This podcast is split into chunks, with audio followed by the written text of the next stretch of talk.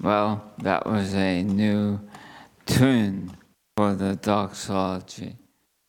New to me, but it's good to see you and be together around God's holy word.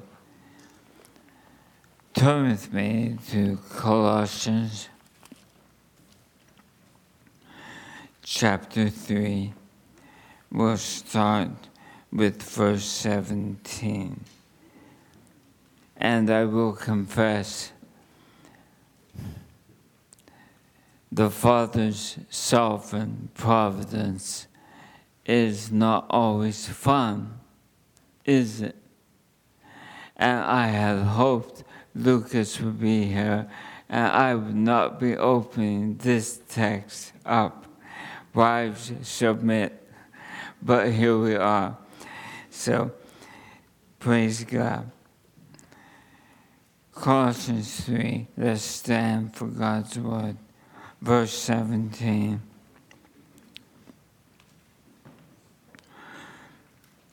And whatever, and this is New American Standard, and whatever you do, in word or deed, do all in the name of the Lord Jesus, giving thanks through him to God the Father. Wives, be subject to your husbands as is fitting in the Lord. Husbands, love your wives and do not be embittered against them. Children, be obedient to your parents in all things, for this is well pleasing to the Lord. Fathers, do not exasperate your children, that they may not lose heart.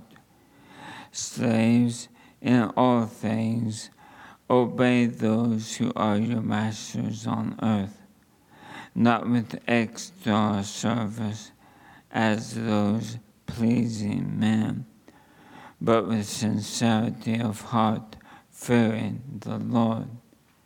And whatever you do, do your work heartily as for the Lord rather than for men. Knowing that from the Lord you will receive the reward of the inheritance it is the Lord Christ whom you serve.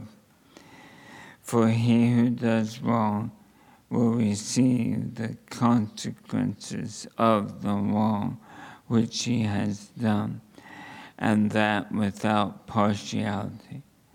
Masters, grant your slaves justice and fairness, knowing that you too have a master in heaven.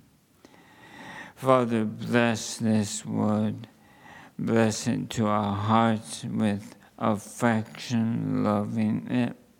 Bless it to our wills, bending them to obey it. Bless it to our minds, that we might grasp and understand it. In Christ's name, Amen. You may be seated.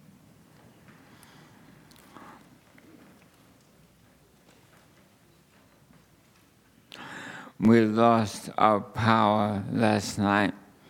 Don't know when, still don't have it.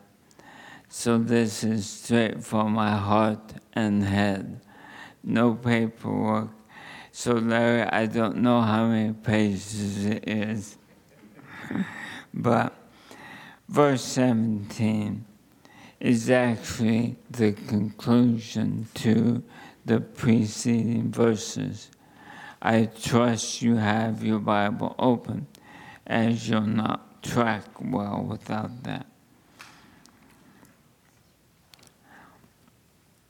You recall that Colossians, twin sister to Ephesians, Ephesians is Paul's letter on the church.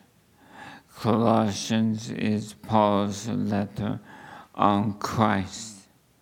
the exalted Christ, supreme ruler over all the cosmos, and also head of the church.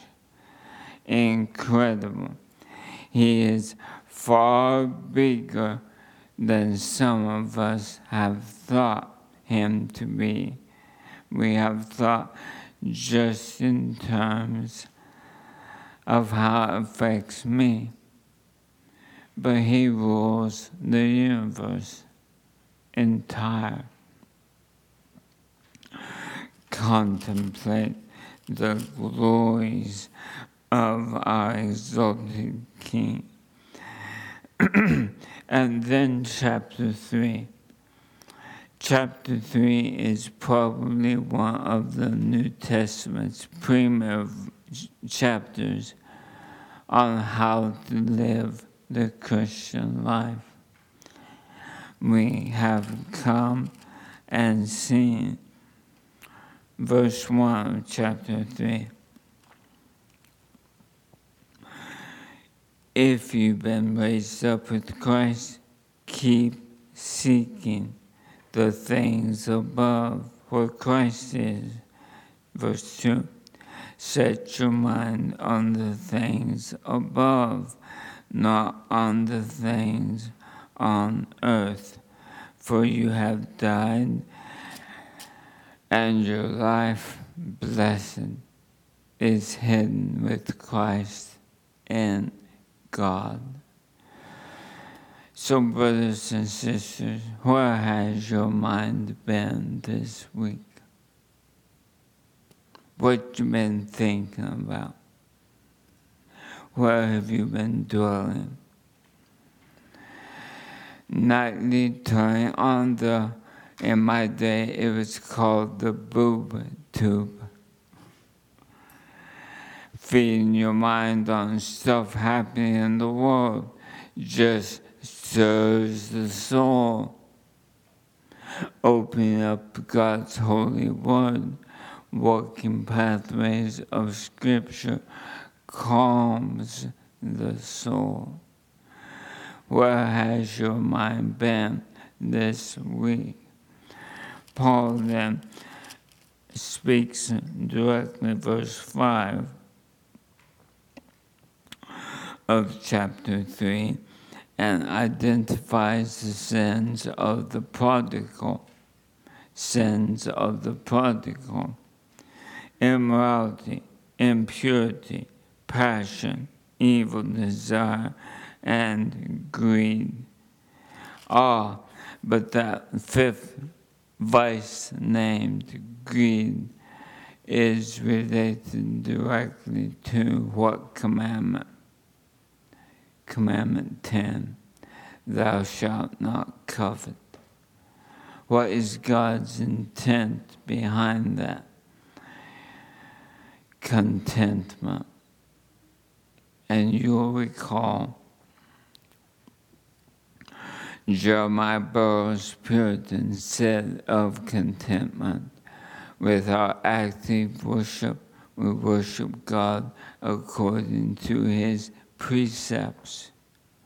With our passive worship, we worship God and are pleased with and content with all He does.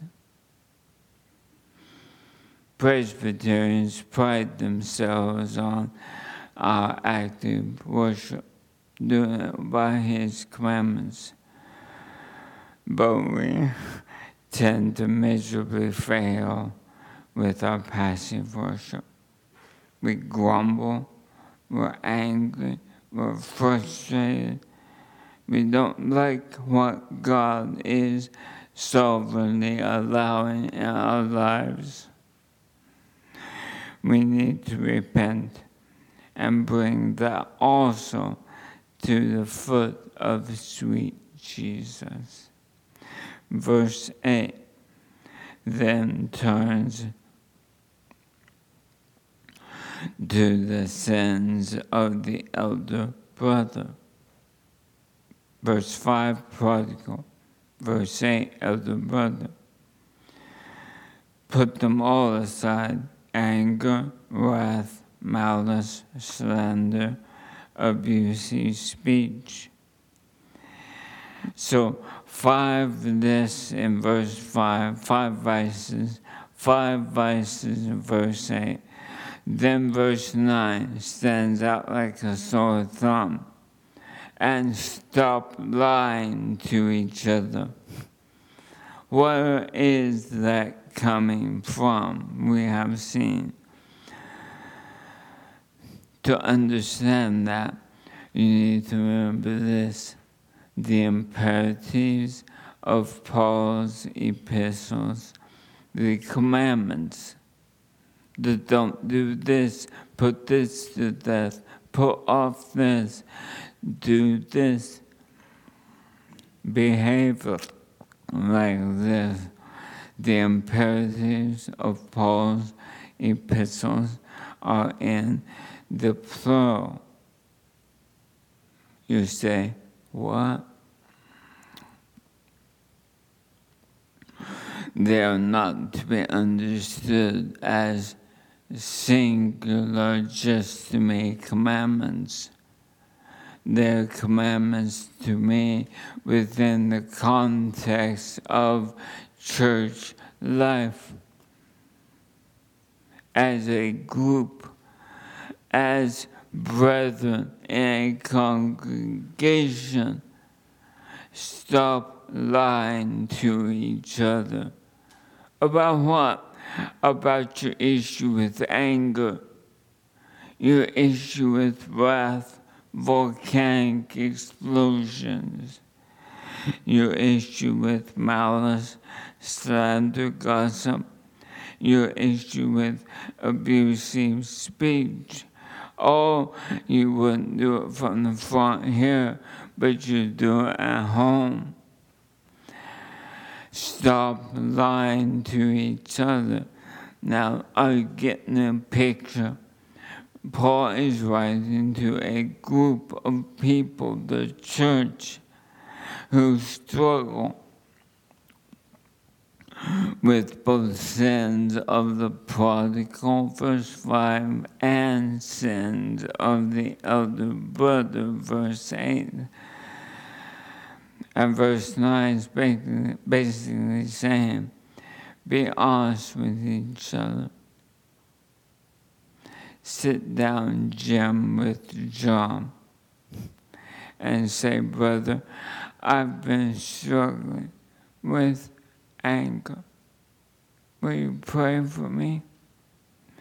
And John reciprocate. You don't do that from the front, but you need relationship where you can make that kind of honest, vulnerable truth telling. So Colossians 3 1 through 17 then shifts in verse 12 and says, Put on a heart of compassion, kindness, humility, gentleness, patience, bearing with each other, and forgiving each other. Whoever has a complaint against anyone. Forgive as Christ has forgiven you. Wow. 14, 15. Put on love and let the peace of Christ arbitrate in your heart. Wow. Verse 15. If Christ's peace is the umpire, how can you continue to fight? If union representation has brought in an arbiter, aren't you bound to accept what decision the arbiter makes? you wouldn't work Why not at home? Let the peace of Christ arbitrate in your hearts. And then verse 17 and whatever you do in word or deed. Now, out of the heart, out of the mouth proceeds the thoughts and intents of the heart. So, to talk about what you say is to talk about what you've been thinking about, where your mind has been and what actions you do. But whatever you do in word or deed, do all in the name of the Lord Jesus, giving thanks through him to God the Father. So the next time you are angry and spewing anger out of your mouth, pause to give thanks to God the Father through Jesus. I'm serious. The next time you're thinking about lusting, pause and give thanks to God the Father through Jesus. You get the point. A mind stayed on Him, He will keep in perfect peace. Isaiah 26 6. Then we come to the shift, and that's the title of the sermon. Paul's shift of organic relational spheres. You say, I don't quite understand. Well, spheres can overlap each other, and they do typically. The first sphere has been the, fa- the church family, the plurality of the imperatives the church family is the focus of the first 17 verses.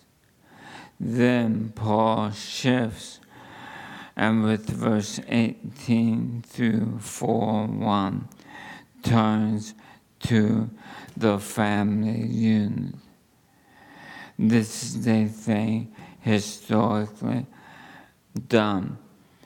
Plutarch other Greek writers would address these three aspects of a home marriage, family, and work.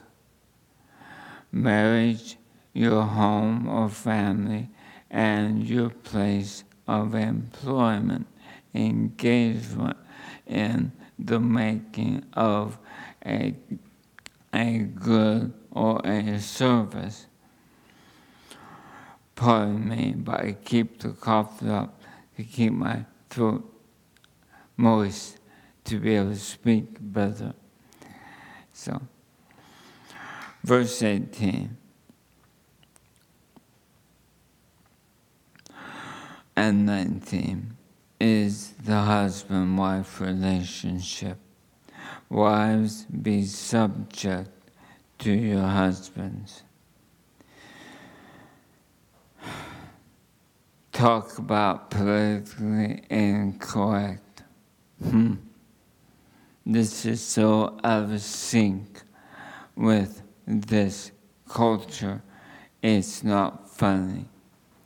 Wives, be subject to your husbands. Well, the word subject there, the verb, is a compound word which means hupatasso. Hupa means under, tasso means to be orderly arranged in formation. It was a term used in the military very frequently. So, ten hope, everybody's at attention. They're tousled. More than that, they are hoop-tousled under the authority of the sergeant in front of them. That's the military application.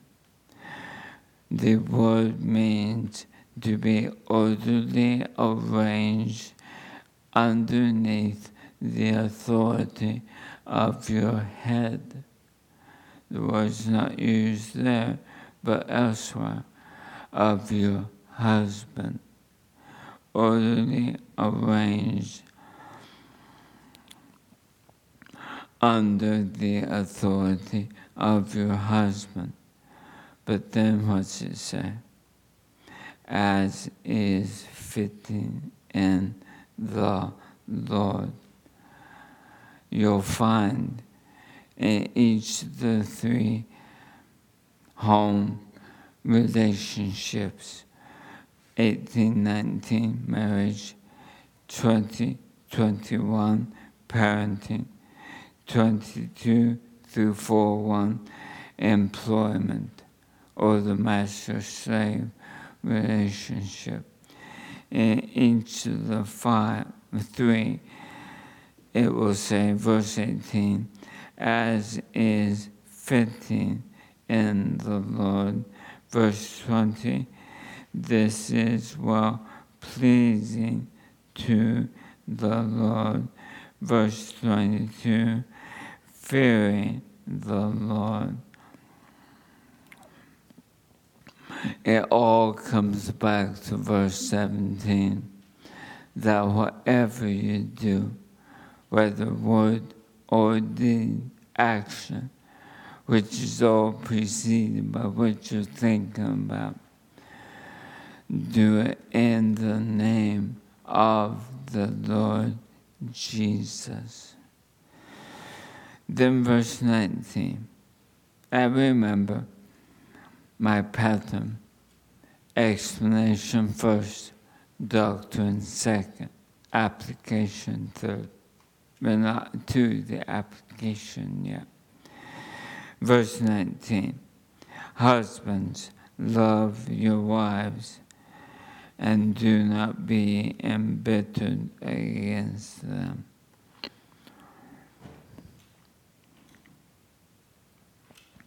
The ESV doesn't use the word embittered. What does it say? Harsh. Harsh, yeah. Husbands, love your wives and do not be harsh with them. The problem with the translation harsh is the verb is in the passive. So it's not so much the outward action of the man, it's more the inner attitude of the man.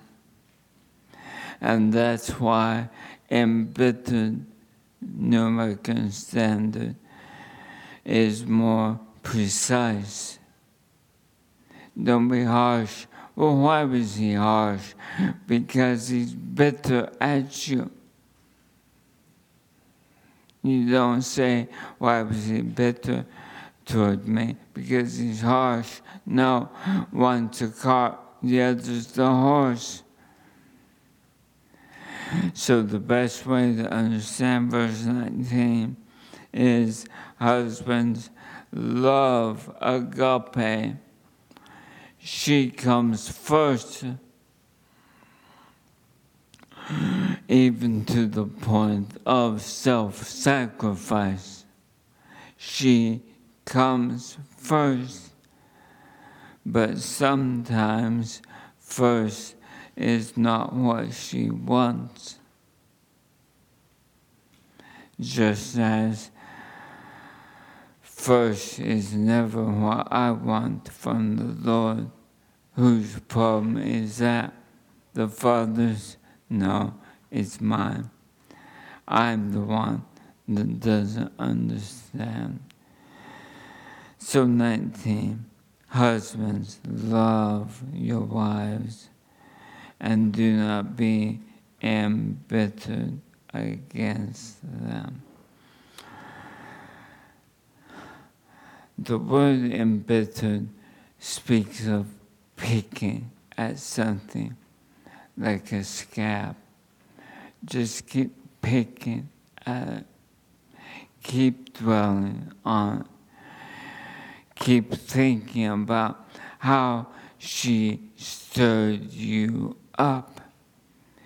Keep thinking about how she dishonored you.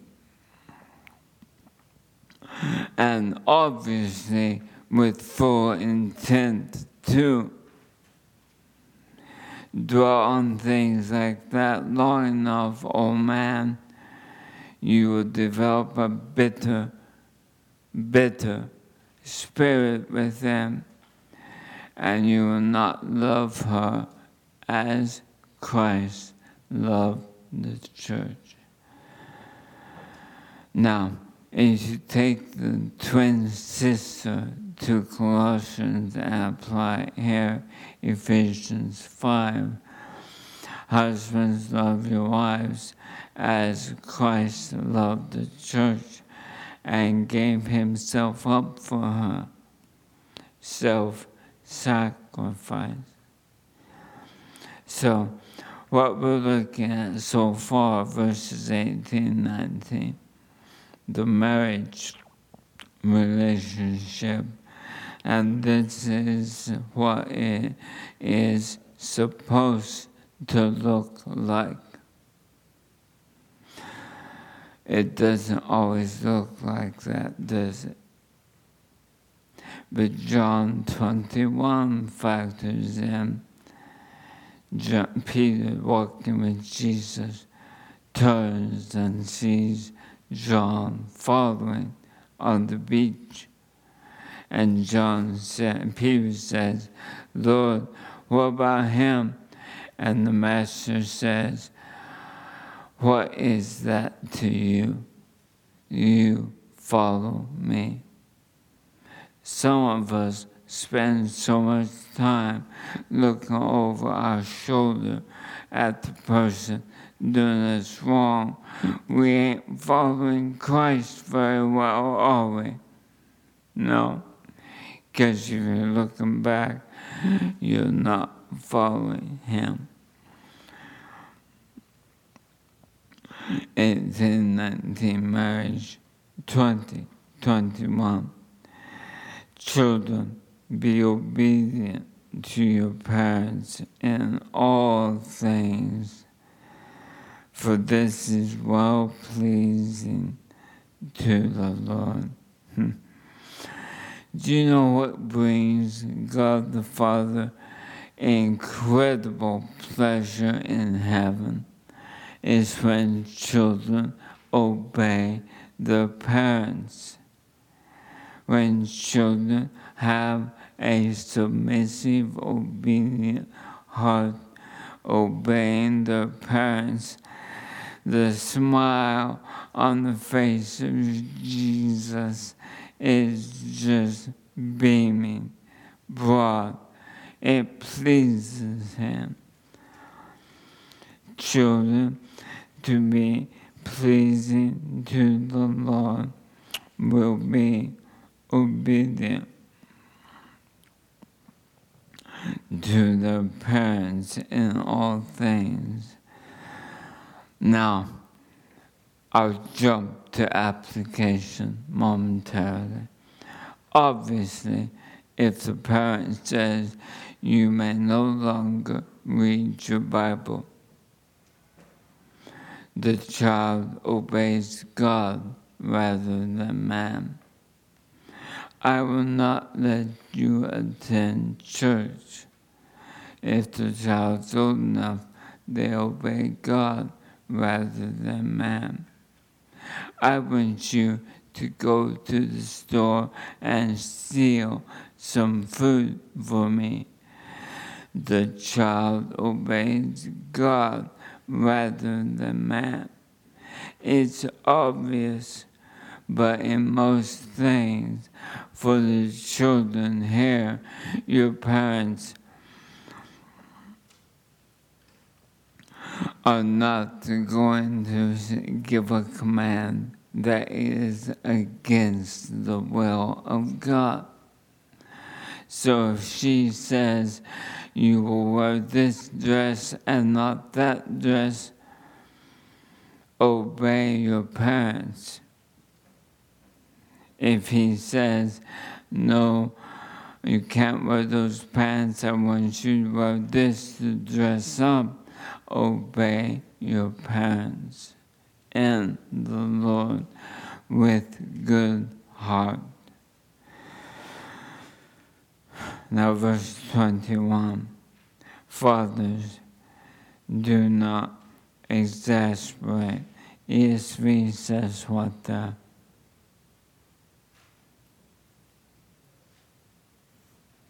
What's the ESV say instead of exasperate? What's that? Provoke.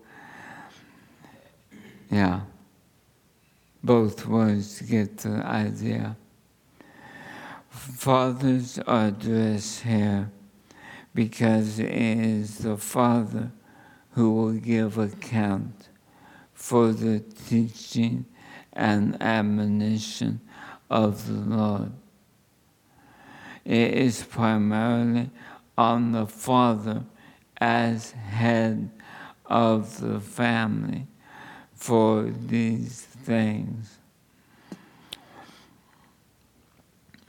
Now, responsibilities, duties can be and often are delegated because she will often be, as is true in our home, far more skilled teaching much that I am skilled. But trust me, man, you and I will be called to an account for what we did or did not do with our children. She's secondary under your headship. And fathers, the word is don't exasperate your children. This was and still is a area of sin and weakness in me. Call it perfectionism or whatever cause. When I expect something, I have tended to demand something. Anybody been there, done that? Yeah.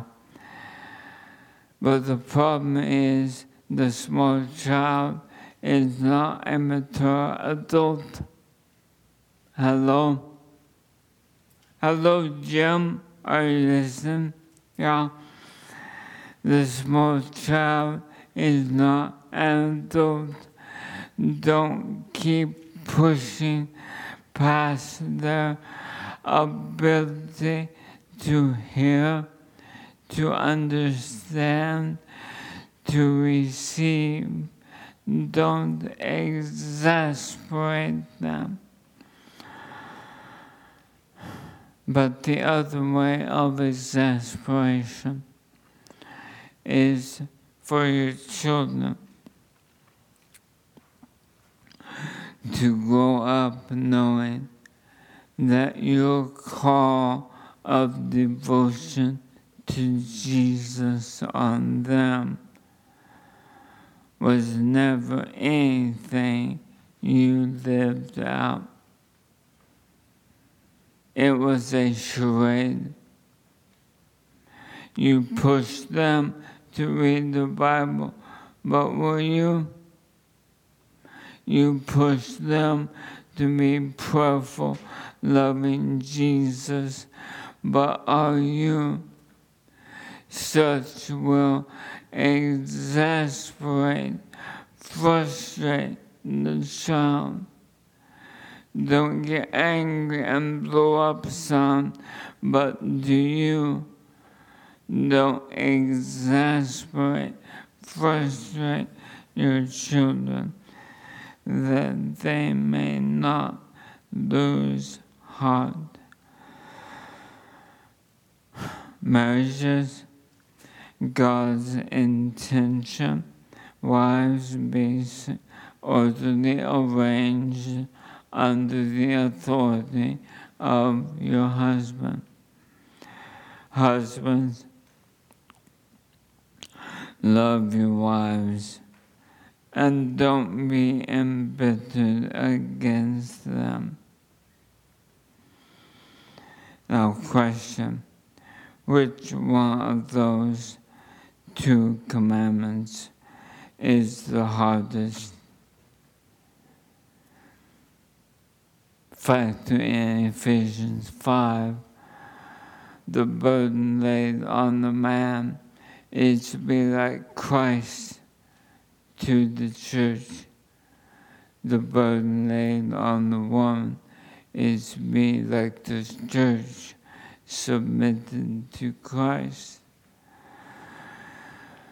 It's a fearsome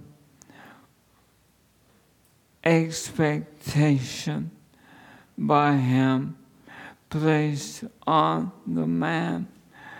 Man, you better be aware of that. Peter factors in First Peter 2 5. Can't remember, but First Peter. Husbands, live with your wives in an understanding way, as with the weaker vessel. Uh, why? So that your prayers not be hindered. Some of us are praying, but it's getting nowhere because of our attitude toward our wife. So, marriage, verses 18 and 19.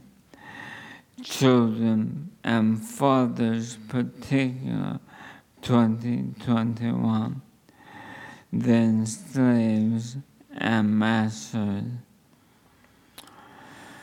the emphasis here was the reality that in this day slavery was common fare, and it was not always like American slavery.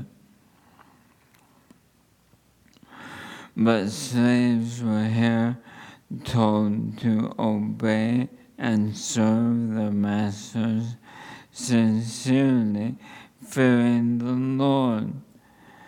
And verse 23 Whatever they do, do you work heartily as for the Lord rather than for men. So the slave could well be receiving a verbal dressing down with cursing, and the slave realized you poor, pitiful man. You don't know Jesus, but I do, and that's why I am submitting to you. This is a very clear word to the employer employee relationship. And then finally, verse 1 of 4 Masters, grant to your slaves justice and forgiveness, knowing that you too have a master in heaven. Hmm. Marriages, parenting, the home, work relationships. All of it, verse 17 of 3, is to be done in the name of the Lord Jesus. giving thanks for all of it. Hmm. Doctrine. A central doctrine, if not the central doctrine, is the supremacy of Christ in all my relationships. That I am to do everything I say, everything I do, verse 17, word and deed, everything is to be done in the name of Jesus with an immediate awareness of Jesus as I say what I say or do what I do. Everything centers on Jesus. The other subsidiary doctrine is obedience to authority. The husband is the head, not the wife. When God calls Adam and Eve to an account, he addresses Adam first, front and center. Much harder much more expected of him who represents Christ in that relationship. Much more. So, authority, authority of children, authority of children submitting to their parents, particularly the father. This is the fifth commandment. Children, honor your father and mother. Authority of slaves and the master. I was talking with a young man this week who had read through Romans 6 Romans 6 is full of the word slave. You're either a slave of sin or a slave of righteousness, either a slave of God or a slave of Satan. And he said to me, my main struggle in Romans 6 was the issue of slavery. I like the image of the father son relationship better. well, I get that. But I said to him, one of the primary foundational motifs of the scripture is the creator creature distinction. One is creator, the rest of us are creatures. Hence, the most foundational New Testament undergirding everything motif is the master slave motif, foundational application. But, Jim, what if? What if? What if my husband is not loving me? What if my husband is thoroughly embittered against me? What if my husband is physically abusing me? What if my husband is emotionally, call it psychologically, abusing me?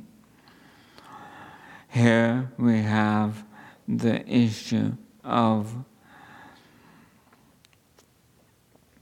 the fallen nature of the world Now, hear this very carefully. There is such a thing called church discipline. It is one of the key earmarks of a true church. Matthew 18 factors in totally.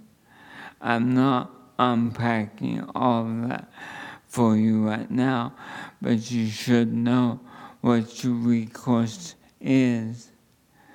Matthew 18, confrontation, confrontation with two or three witnesses, them unrepentant, tell it to the church. First Corinthians 5 also factors in. In 1 Corinthians 5, we have the man who is living with his father's wife.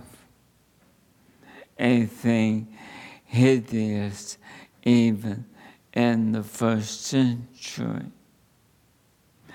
And Paul says, I have decided to hand such a one over to Satan excommunication for the destruction of the flesh, but that the man himself might be saved.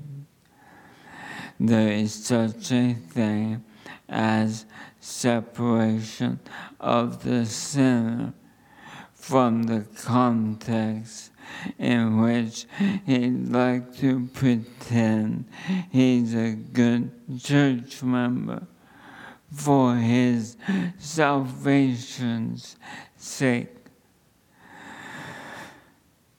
And there can be from that the conclusion drawn that there needs to be for a season of time a separation from one offending party who is unrepentant, unrelenting. But this is all done under the submission to the authorities in the church, the session, the elders would be weighing in heavily on this as a question, a problem. How are we to deal with this situation? So there is recourse if one party is causing harm.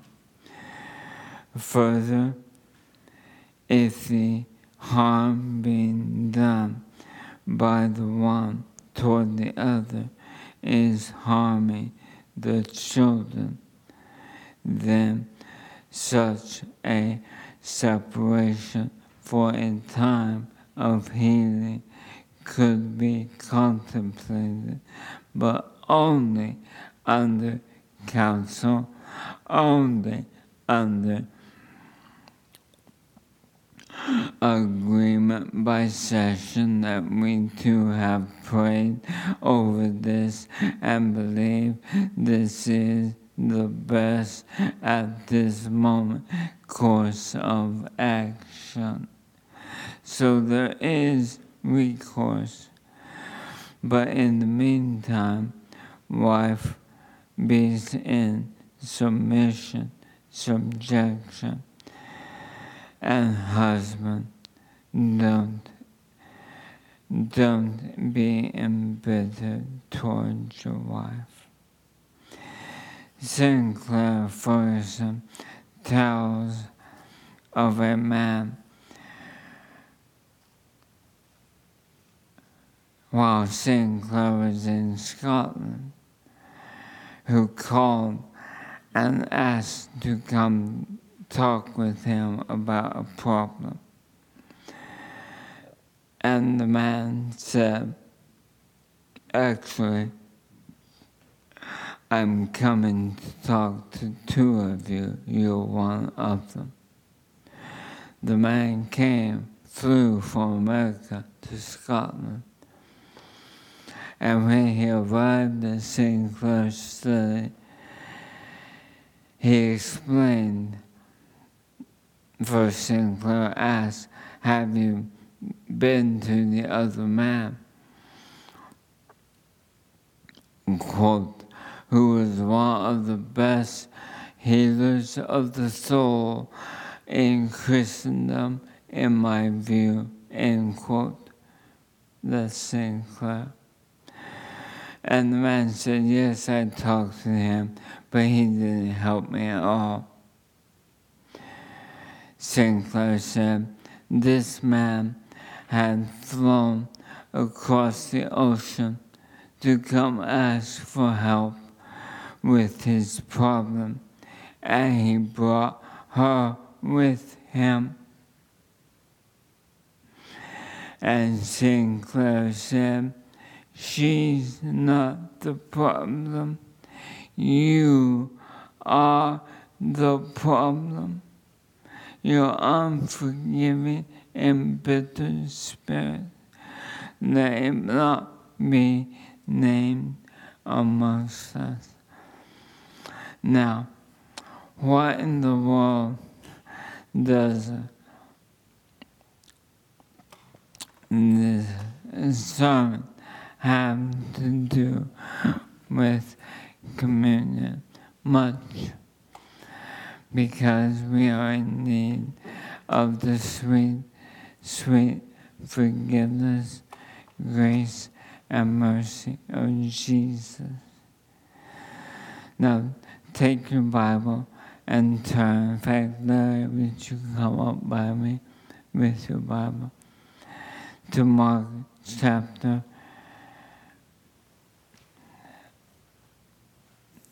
In fact, I think I put in the bulletin. Mark chapter, I don't recall, 12 or 15, the Lord's Supper.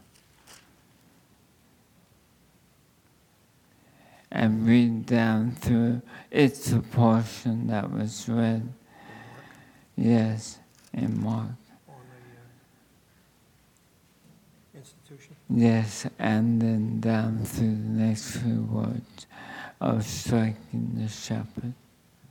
Okay. Yeah, they will read from Mark chapter 1. It's Mark chapter 14. We're going to be reading from verse number 22. I'm reading from the ESV. As they were eating, he, that's Jesus, took and after blessing it, took bread, and after blessing it, he broke it and gave it to them and said, Take this, is my body. And he took a cup, and when he had given thanks, he gave it to them. They all drank it. And he said to them, This is my blood of the new covenant, which is poured out for many. Truly, I say to you, I will not drink again of the fruit of the vine until that day when I drink it new in the kingdom of God. And when they had sung a hymn, they went out to the Mount of Olives. And Jesus said to them, You will all fall away, for it is written, I will strike the shepherd, and the sheep will be scattered. But after I am raised up, I will go before you into Galilee. And Peter said to him, Even though they all fall away, I will not.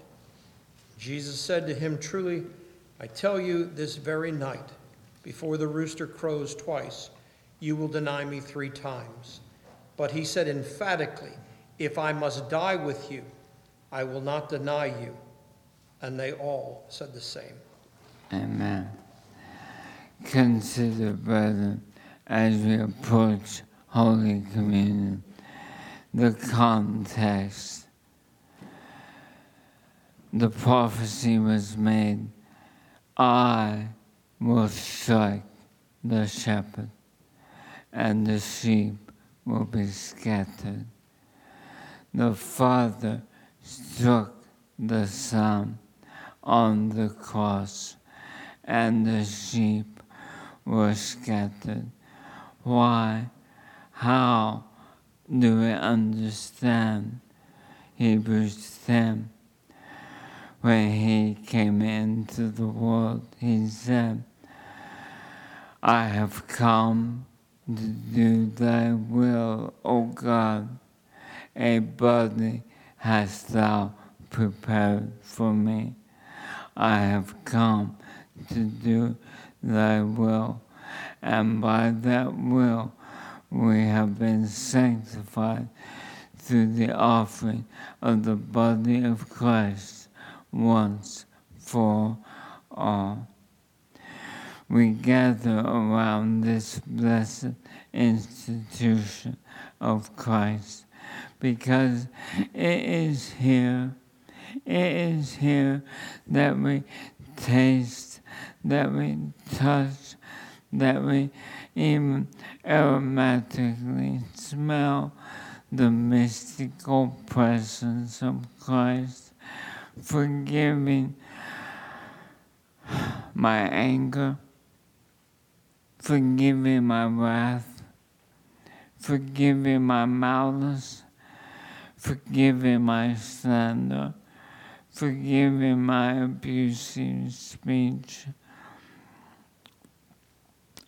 Yes, forgive me my lack of being pleased with and content with all that God does. is here at this blessed table that we can bow and say, Jesus, forgive me. I receive and I drink of your grace again. Father, bless the emblems, the bread representing Christ's body.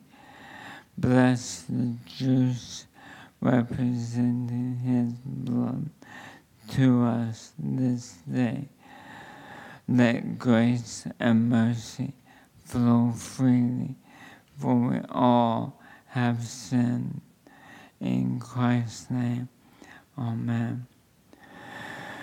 Now, if you are here this day and you believe yourself to be one of, of God's chosen, loved children, if you are a member of an evangelical church where the gospel is preached, we welcome you to come and share in this blessed sacrament. As the man will come forward now, we will distribute the bread first, hold it together so we may eat of it together.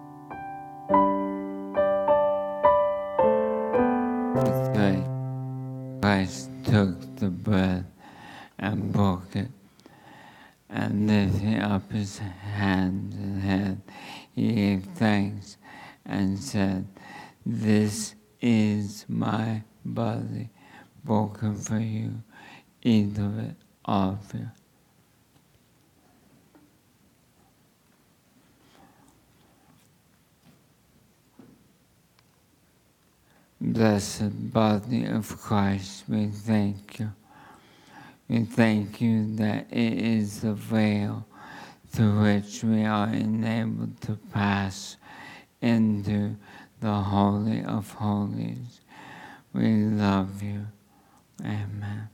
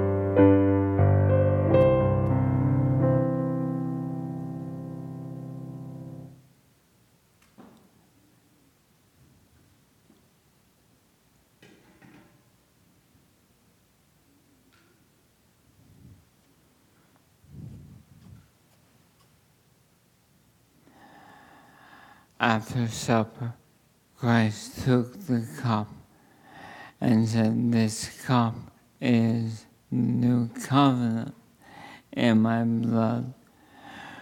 Drink of it, giving thanks for his spilled blood.